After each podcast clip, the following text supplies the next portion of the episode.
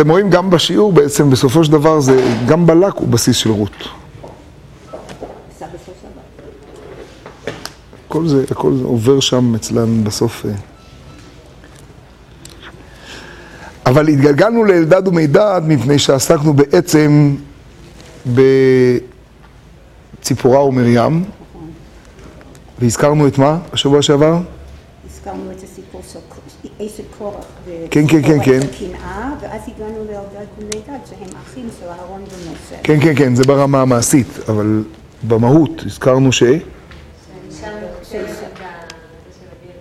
את ה...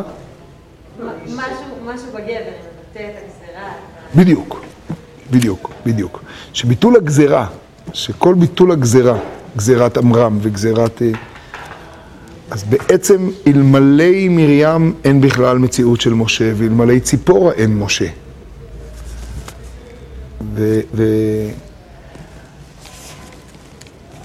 אז... בזה עסקנו במרים ובציפורה, ציפורה בברית, ואני חושב שנחזור לפרשות שלנו עכשיו. בפרשות שלנו אנחנו פוגשים... תעשה שם שקט, צדיק. מי זה שם?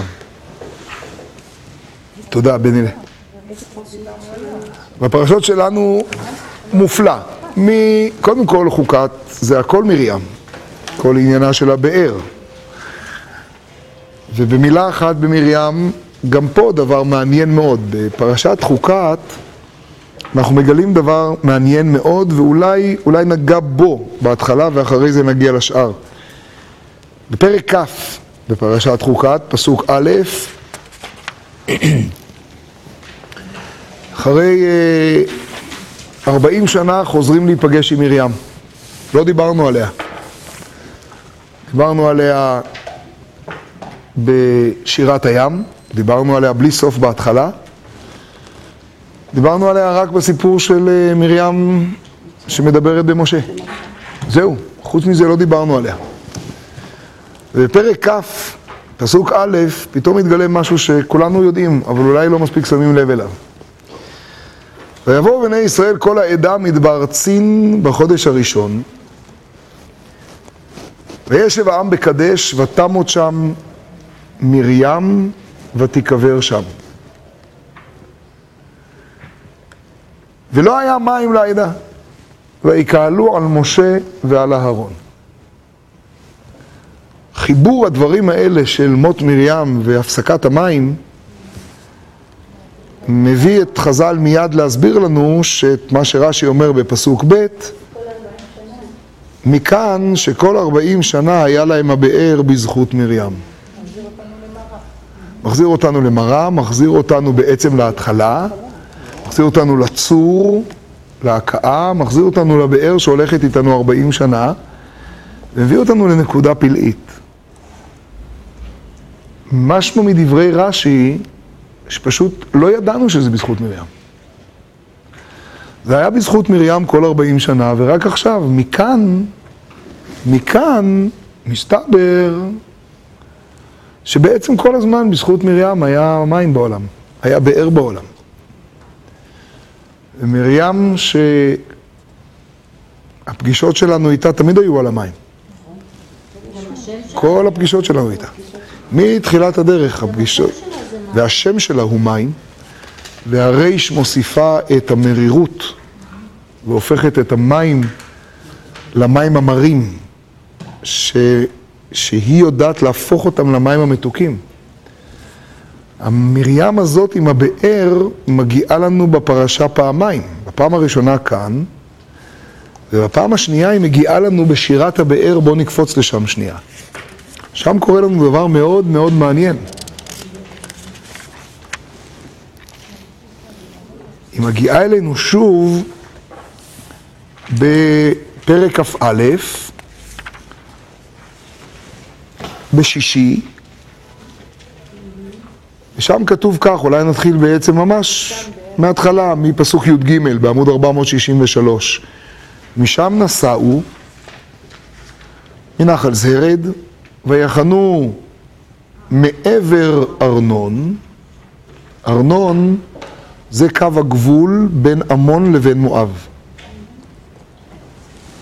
ולא יכולים לעבור מארנון לעמון, נלחמו במואב, אני חוזר לתחילת השיעור, כי זה לא היה מואב אלא זה היה סיחון, מלך מואב נמצא בצד אחר, וכל הקטע שסיחון כבש ממלך מואב הראשון, יכולנו להילחם כדי להיכנס ולרשת את האמורי, עוד לא לעבור.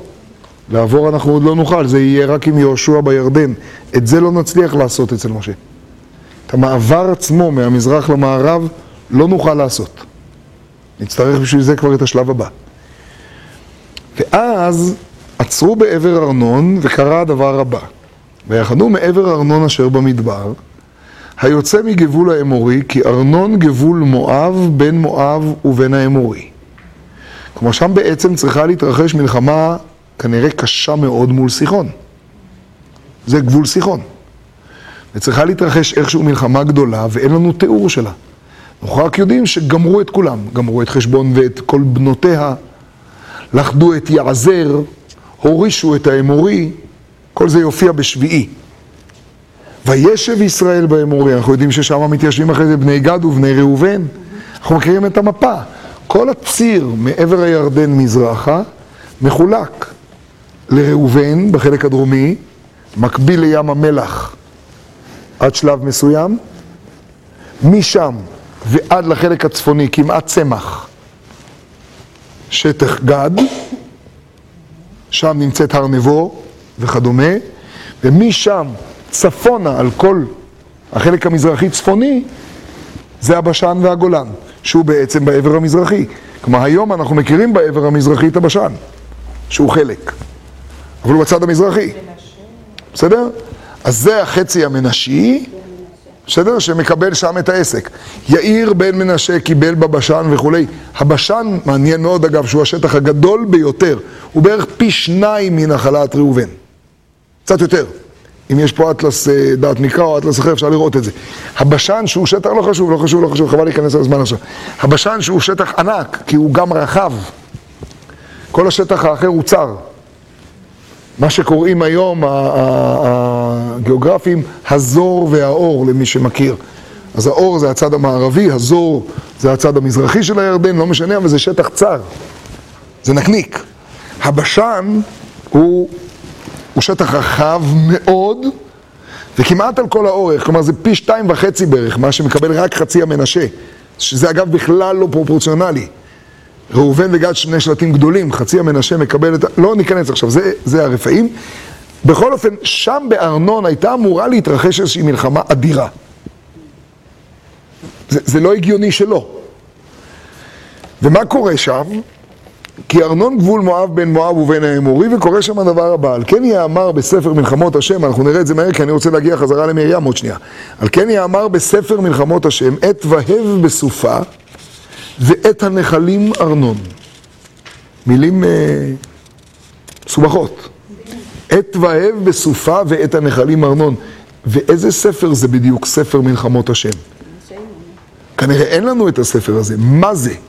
ואשד הנחלים, תראו את הסיפור, פסוק תתווה והעמוד הבא, אשר נטה לשבט ער,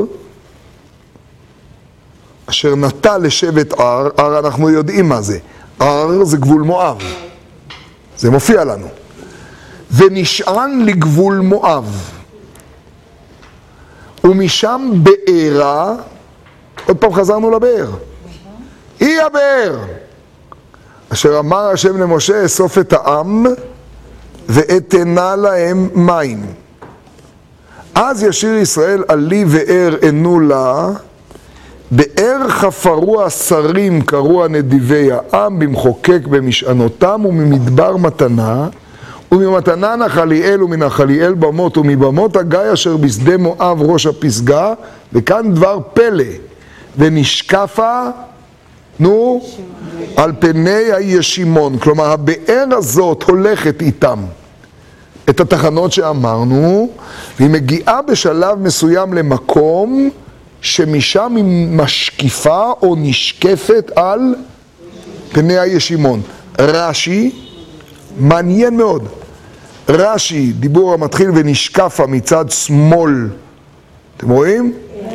אותה הפסגה, לא הבאר, אותה הפסגה נשקפת, משקיפה על פני המקום ששמו ישימון והוא לשון מדבר שמם, פירוש א', דבר אחר, לא הפסגה אלא הבאר משקיפה, אבל לא משקיפה אלא נשקפת, כי הפסוק לא מתאר משקיף אלא נשקף, כלומר מישהו שמשקיפים עליו, ונשקפה, אומר רש"י, תראו, הבאר על פני הישימון שנגנזה בימה של טבריה.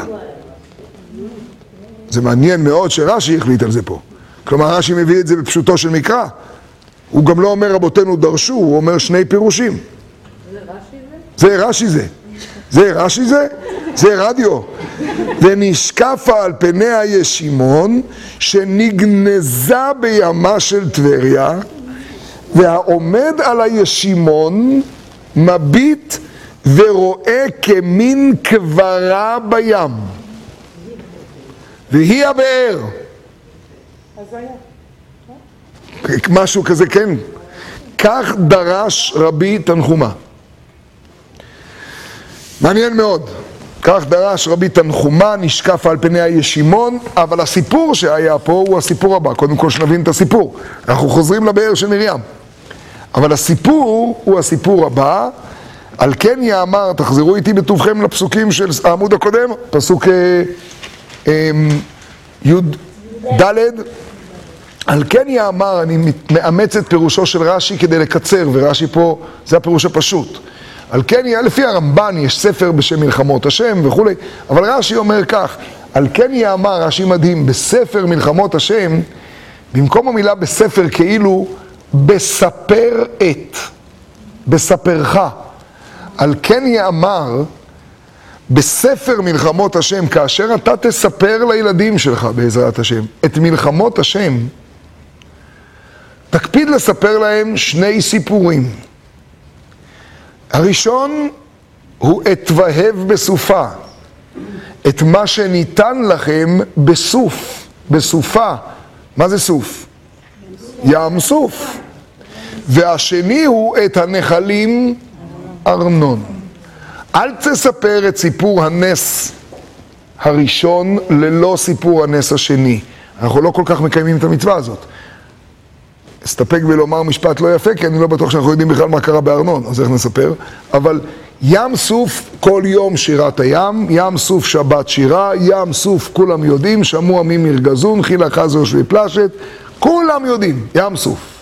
טופים, מרים, לפני שאני ממשיך אגב, בלי לדעת מה היה בנחלי ארנון, דבר אחד ברור לי, שני הסיפורים שצריך לספר בספרך את מלחמות השם, שניהם זה מרים. היו עוד הרבה סיפורים במדבר, אבל כשתספר את ספר מלחמות השם, תזכיר את ים סוף ואת הבאר, ואם אתה רוצה לדעת איפה היא, היא נשקפה על פני הישימון, לך תחפש. היא אפילו נכנסה לארץ. היא נכנסה לארץ, יש לה זכר, היא פה. כלומר, אדוני, זה כאן, זה מציאות, לא מבין מה רש"י אומר, זה מציאותי. וגם בשניהם יש שירה. ובשניהם יש שירה, אלה השירות היחידות שיש. היחידות, יש עוד מלחמות. כלומר, אם תגיד לי ששרים כשמנצחים במלחמה, אז למה לא שערו אחרי אוג מלך הבשן? למה לא שערו אחרי המלאק? ברפידים? ידי משה. למה לא שערו? יש שיר, וכי ידיו של מוישה, אבל זה לא שערו שם. למה לא שערו? למה אין שירה? כלומר, אם תגיד לי שזה על כל נס, ודאי שלא. אם תגיד לי שזה על מלחמות שניצחנו, הנה עובדה. רק על שתי המלחמות האלה. אז בשניהם יש שירה, בשירה אחת מופיע משה וכל בני ישראל, ומרים היא זו שנותנת את הכוח, היא לא שרה, היא רק ותן להם מרים ותאמר שירו, היא גורמת להם לשיר, וגם פה היא גורמת לשיר, אבל היא באר, הבאר מגלה שצריך לשיר. עכשיו נספר מה היה. שוב נלך עם רש"י. יש מדרש כזה, או בני עמון שהם עמדו מלמעלה... רש"י. רש"י. תראו את רש"י במילים, ואת הנחלים ארנון, למטה, בארבע, שש, שלוש.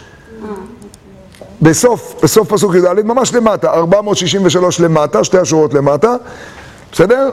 כשם שמספרים, נו, כן, בכל, כך יש לספר,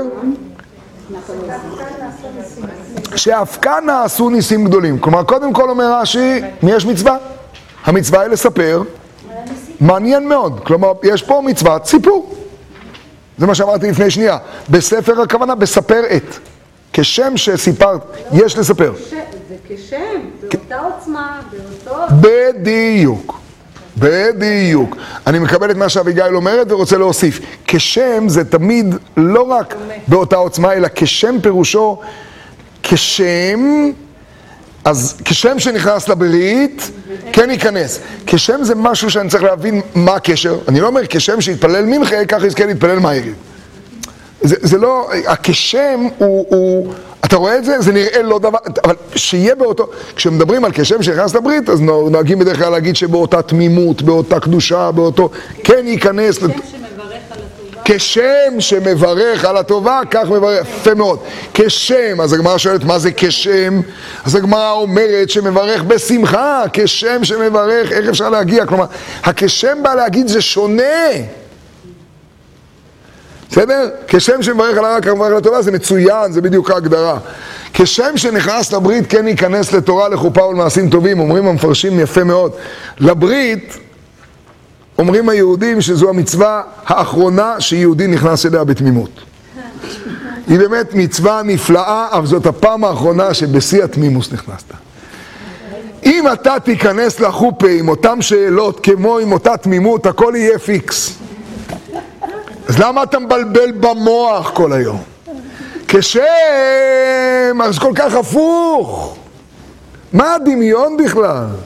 זה הדבר, זה גם המצווה האחרונה הפסיבית, זה המצווה האחרונה שנעשתה שלא לדעתי. מה אתה משווה את זה? הרי לתורה זה לדעתי, זה ללמוד תורה, לחופה זה לדעתי, אין איש ואישה מתקדשים שלא לדעתם. זה הכשם. אז כשם, זה יפה מאוד, כשם שמצווה לספר בניסי ים סוף, כך מצווה לספר, מה? עכשיו נשמע מה היה בניסי ארנון, קדימה. ומה הם הניסים? יש מקומות שרש"י לוקח אותנו ביד, כמו גננת, פה למשל. ומה הם הניסים? הוא אומר לנו, תראו איך פסוק י"ד, ואז פסוק ט"ו הוא ההסבר לניסים. כאילו פסוק י"ד הוא הוראות שימוש, הצהרה, סטייטמנט. רבותיי, נא לספר בניסי ארנון כשם שמספרים בניסי ים סוף. מה היה בים סוף, זוכרים? יופי. אז עכשיו, מה בניסי ארנון? אני רוצה לספר, תספרו לי מה. בבקשה, פסוק ט"ו. נו, ואשד הנחלים. בכבוד, נו. תרגום של שפך, אשת זה תרגום של שפך, אשדות יעקב, אשדות הפסגה. שפך הנחלים שנשפך שם, קדימה, נו, פשוט גמור. כן, שהיו נחבאים שם, לפי שהיו הערים גבוהים, והנחל עמוק. אנחנו נמצאים בין שני מצוקים, למטה נקיק. יחיל השם מדבר קדש, אביגיל. למטה ודי צר, עוד מעט תראו אותו, והנחל עמוק וקצר. קצר הכוונה היא צר. קצר, בראשונים זה צר. וההרים סמוכים זה לזה, עד כדי כך סמיכות, אדם עומד על ההר מזה ומדבר עם חברו בהר מזה. מי שרואה את הר ניטי והר ארבל, וחושב איך הם היו כשהם היו יותר צמודים לפני השבר, ועוד קצת, אז זה הסיפור. שנמצא שם גם רואה את זה. ודאי, במזרח. כלומר, בעצם, אנחנו מדברים אגב על כל אזור השבר הסורי-אפריקאי. מדברים על כל האזור של הערים נמלחו, והכל, מדברים על מיקום מאוד מוגדר. נמשיך. והדרך עובר, אדם עומד על ההר מזה, והדרך עובר בתוך הנחל. עכשיו, מה היה? אמרו אמוריים. כשיכנסו ישראל לארץ לתוך הנחל לעבור, נצא מן המערות בערים שלמעלה, מנהרים בחיצים ואבני בלשתרעות. כל מה שהם צריכים לעשות עם מח שמם וזכרם זה כל אחד אבן קטנה. אבן אחת, הכנסנו אתכם למלכודת, אין יציאה. אם אנחנו תופסים את הראשון ותופסים את האחרון, וזה אגב, תוכנן לגמרי, זה אגב בלק שרואה מה עשו האמורי. האמורי תכנן למגר את כולם, מיתלה. הוא מתכנן, נכון מאוד, הוא מתכנן להרוג את כולם, האמורי, בבום. אגב, מאוד מעניין, האמורי מתכנן להרוג את כולם לא באמירה, אלא במכה. אבל בסוף לא נשאר אלא אמירה, אמרו. ועוד רגע תראו איך כולם מתכווצ'צ'ים. ברוך הוא ברוך שמו. בלק בא אל בלעם ואומר לו, אנחנו נעשה את זה רק בדיבור. אבל עכשיו נחזור למה קרה אצל האמורי. והיו אותם הנקאים בהר של צד מואב, ובהר של צד אמוריים, היו כנגד אותם נקאים כמין קרנות ושדיים בולטין לחוץ. אגב, קרבת הערים והכל מסביר לכם למה סיחון יכול לכבוש את מלך מואב הראשון. ולמה זה כל כך משמעותי, כי מי שכובש פה את הסיפור הזה הוא שולט. כיוון שבאו ישראל לעבור, נזדעזע ההר של ארץ ישראל, ממש שבר. כשפחה יוצאת להקביל פני גבירתה. קודם כל, דבר מדהים, ארץ ישראל נקראת השפחה המקבלת את הגבירה. כשפחה יוצאת להקביל פני גבירתה. זה מעניין מאוד הדימוי הזה של שפחה וגברת. זה דימוי שאני מכיר רק פה. יש המון דימויים, קלה לקראת והכל, אבל שפחה יוצאת לקראת גבירתה, פלא פלאות.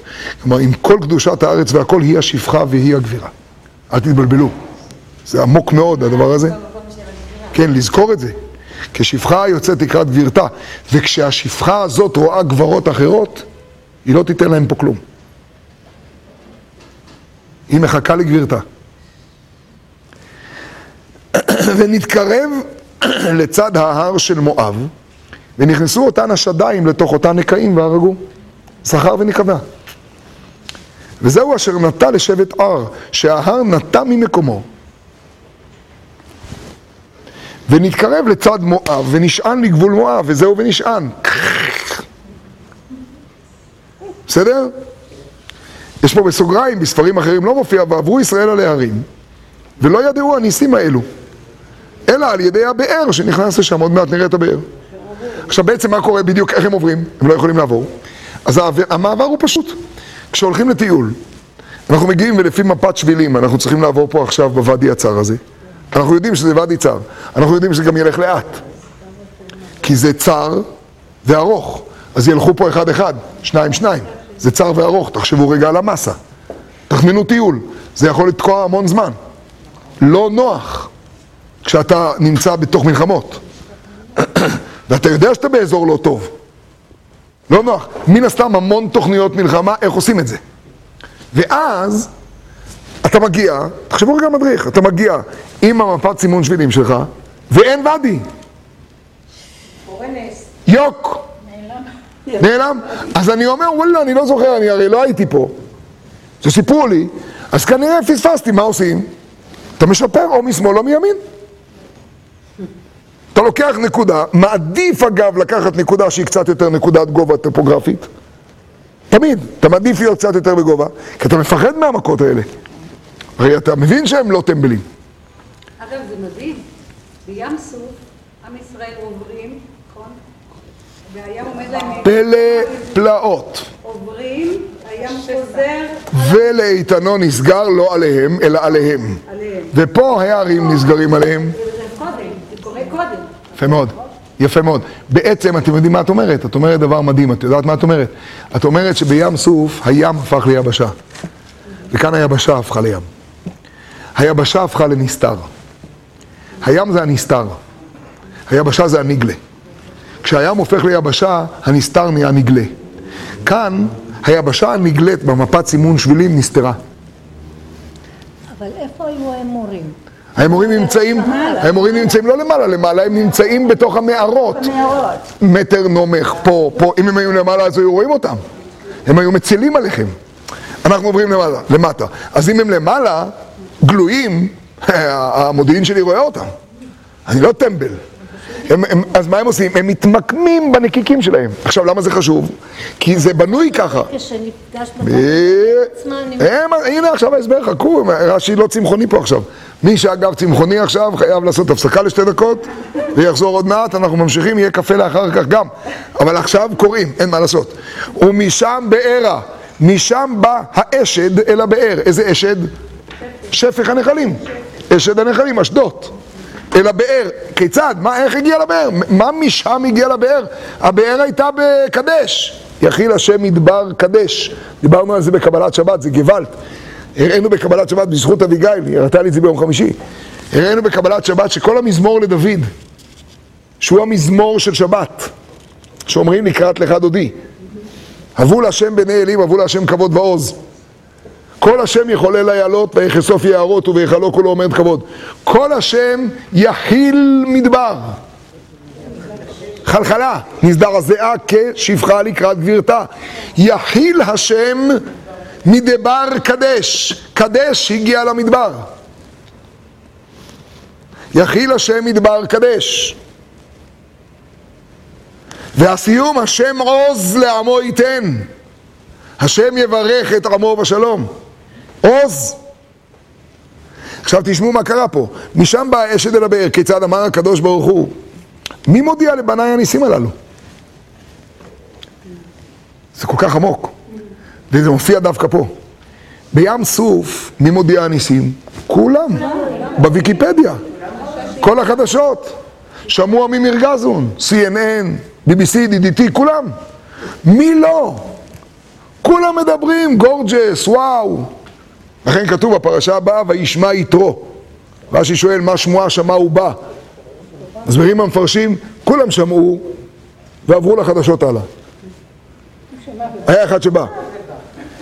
אבל כולם שמעו, אז יהיה מי שיזכיר. שירת הים, שבת שירה, מרגש. בתורה זה מופיע, ריח על גבי לבנה. זה מדהים, זה גם כמו פרשת בלק. מי ראה?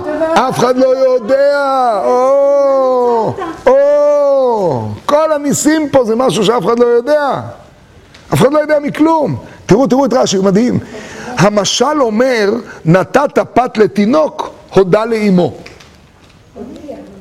הודיע לאמו, הודיע, צריך להיות תודה בעצם.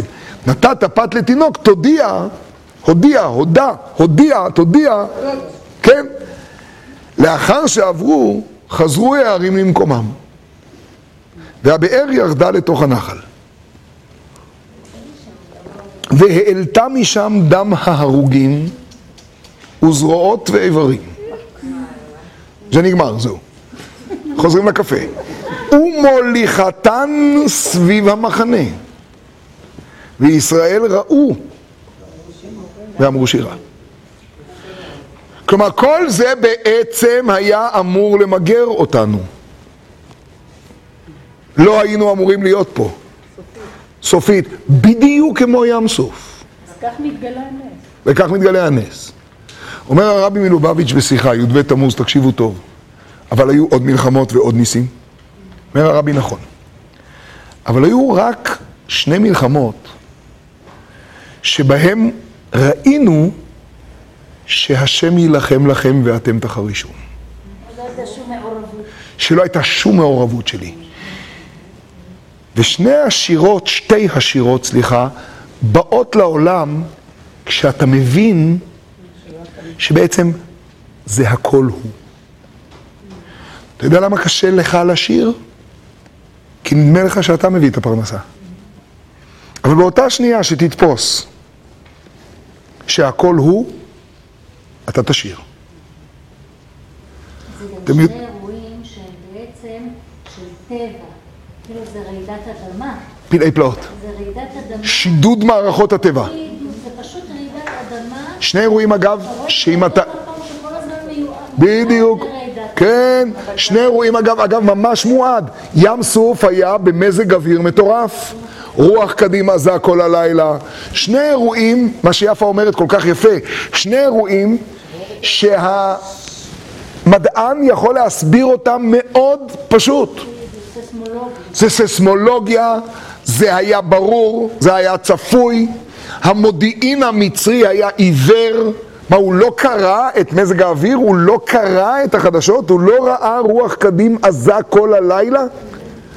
הוא לא ראה איך הרוחות של כל העולם ושל כל האזור קורעות את השטח, למה הם המשיכו? וגם פה ססמולוגיה פשוטה. אבל במלחמה בעמלק יהושע חולש את עמלק ואת עמו לפי חרב. לא, אנחנו פועלים. צהל מוקם, הרמטכ"ל עובד. ודאי. בכל המלחמות האחרות אפס אני גם מופיע. זה דבר כל כך גדול. ואני רוצה להגיד לכם מה זה מרים. מרים פתאום עושה פה דבר לא יפה. באמת, הבאר שהעלתה תמיד מים, בטח מינרלים. תמי 4, יפה, עם צינור, עם מוצץ לילדים, עם עלי. פתאום מוציאה את... לא. אפשר גם לשאול את השאלה הזאת אחרת. אם משה רבינו, בזכותו יורד המן, למה on the house הוא לא יכול להביא גם את המים?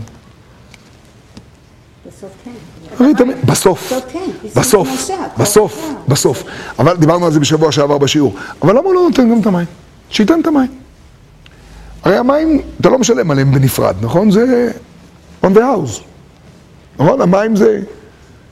אתם יודעים, אגב המשיח והישוע הנוצרי, אתם מכירים את הסיפור אצלנו במגדל. אצלנו במגדל אומרים שסתם יורדים עליו. זה לא יפה כל מה שמספרים עליו.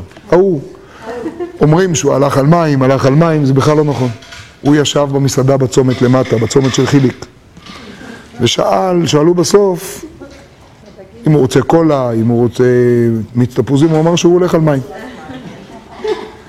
זהו, ומאז זה התחיל, כלומר הוא בכלל לא התכוון. הוא פשוט הלך שם על מים, זה הכל. בכנרת, באמת, אחרי ארוחת דגים, אתה תמיד הולך על מים, זה לא מתאים משהו אחר. אז בגלל הדגים הוא הלך, אבל תעזבו, זה סתם. אז...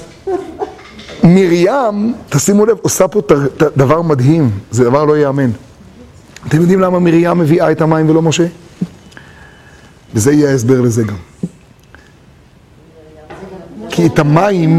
כי את המים צריכה להביא אמא.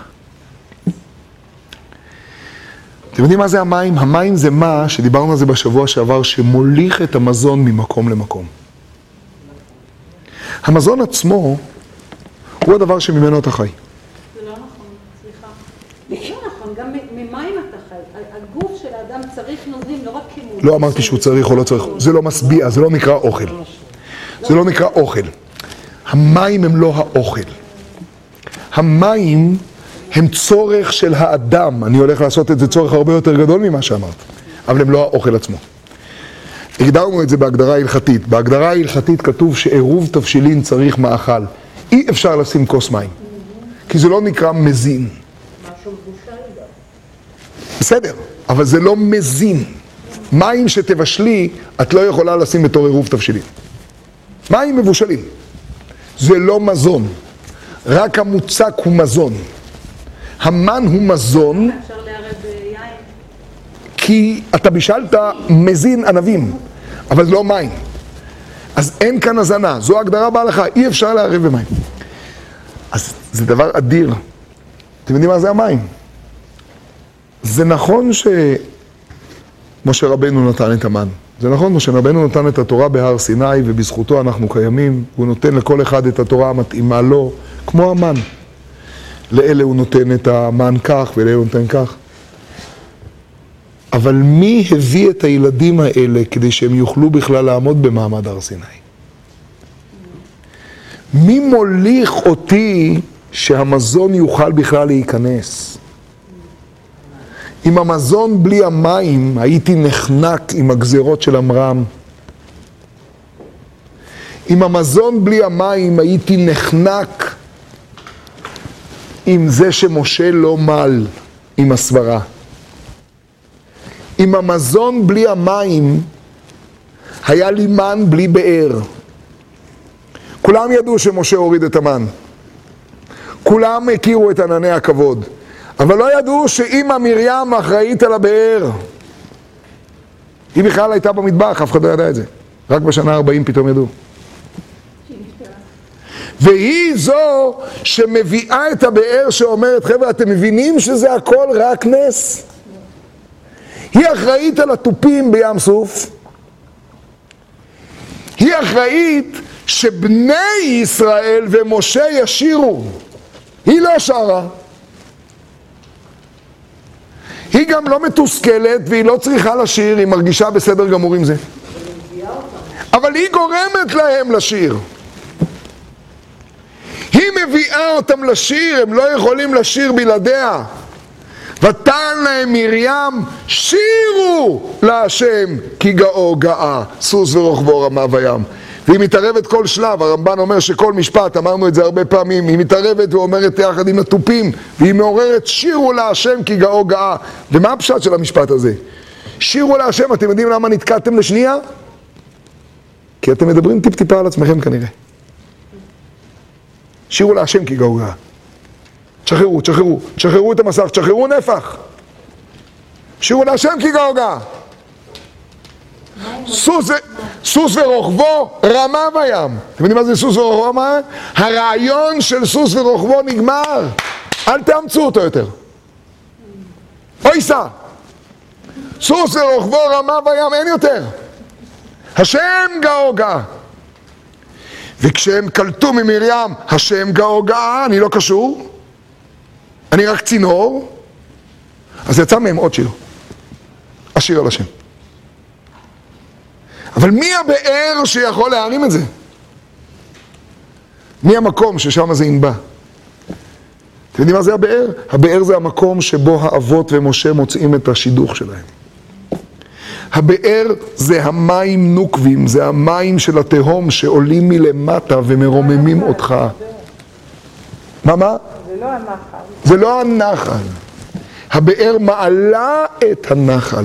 הבאר מביאה, הבאר מגיעה כדי להודיע לבניי שמה יש פה בכלל. זה דבר פלאי. אבל למה היא נתארת? סליחה? אז למה ים סוף?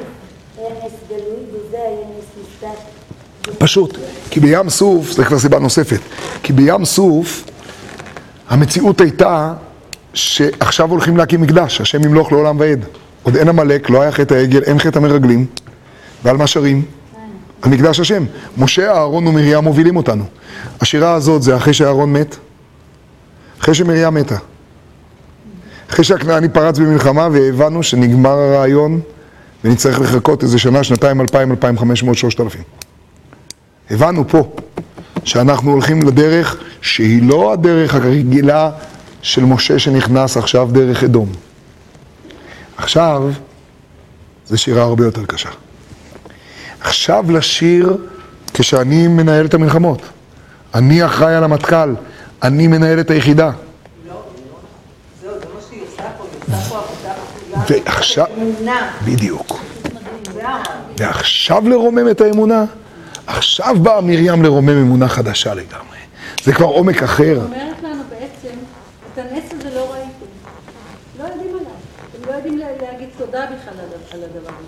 ועכשיו היא אומרת לנו, שירו להשם, כשם ששם. וזה הכשם, חוזרים לכשם שאמרנו. כשם, זה מה שענת שאלה. מה זה כשם? כשם שמספר את ניסי ים סוף. ששם ברור שהנסתר הפך ליבשה. ששם הכל היה גלוי. כך יספר את ניסי ארנון, איך היבשה שאתה בסך הכל המשכת בוואדי מצד שמאל. והדיון הוא, אני החלטתי להמשיך עם הסימון שבילים, נכון? אני כבר רואה את הדיון, איך החבר'ה אחרי זה מנהלים את העסק. אם אני הייתי שם, מזמן הייתי עושה על זה קופה. עם צניעות, לא כל אחד היה עושה את אותו דבר ולא מגיע לצלע. תמיד יש משפט פתיחה לצניעות האנונימית.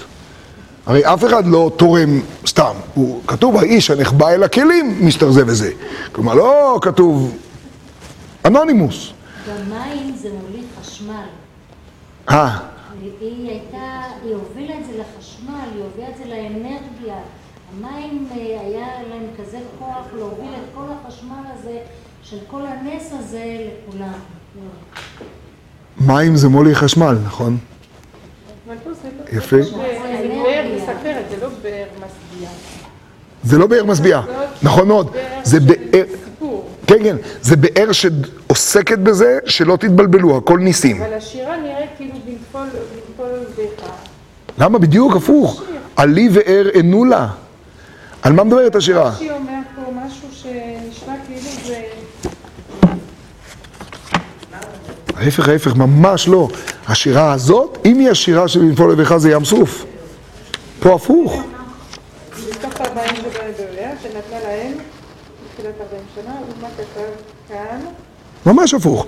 כאן הבאר הזאת מתארת איך הבאר ניתנת להם מתחילת 40, והיא עוברת לכל שבט ושבט וממתנה נחליאל, ואם רוצים כבר את דברי חז"ל והגמרא על הבאר הזאת, אז הבאר הזאת זה התורה, שמי שזוכה מקבל את התורה מהמדבר, והמדבר זה המתנה, ומהמתנה הוא זוכה לנחלה באל, נחליאל, ומנחליאל, כן, ומנחליאל במות, וכך הוא מתעלה, ואם הוא תופס אגו, אז הגיא...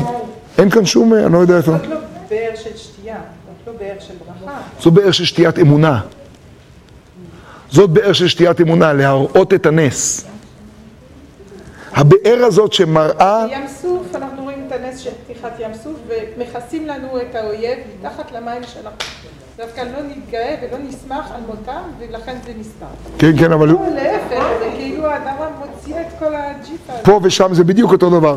כי פה הרי התורה לא מתארת את זה אל החז"ל, וגם שם התורה לא מתארת אל החז"ל מתארים, שכשיסע משה את ישראל מים סוף, הם נפלטים ביחד עם כל הכסף והזהב. אותו תיאור. הצמחונות פה ופה היא אותו דבר.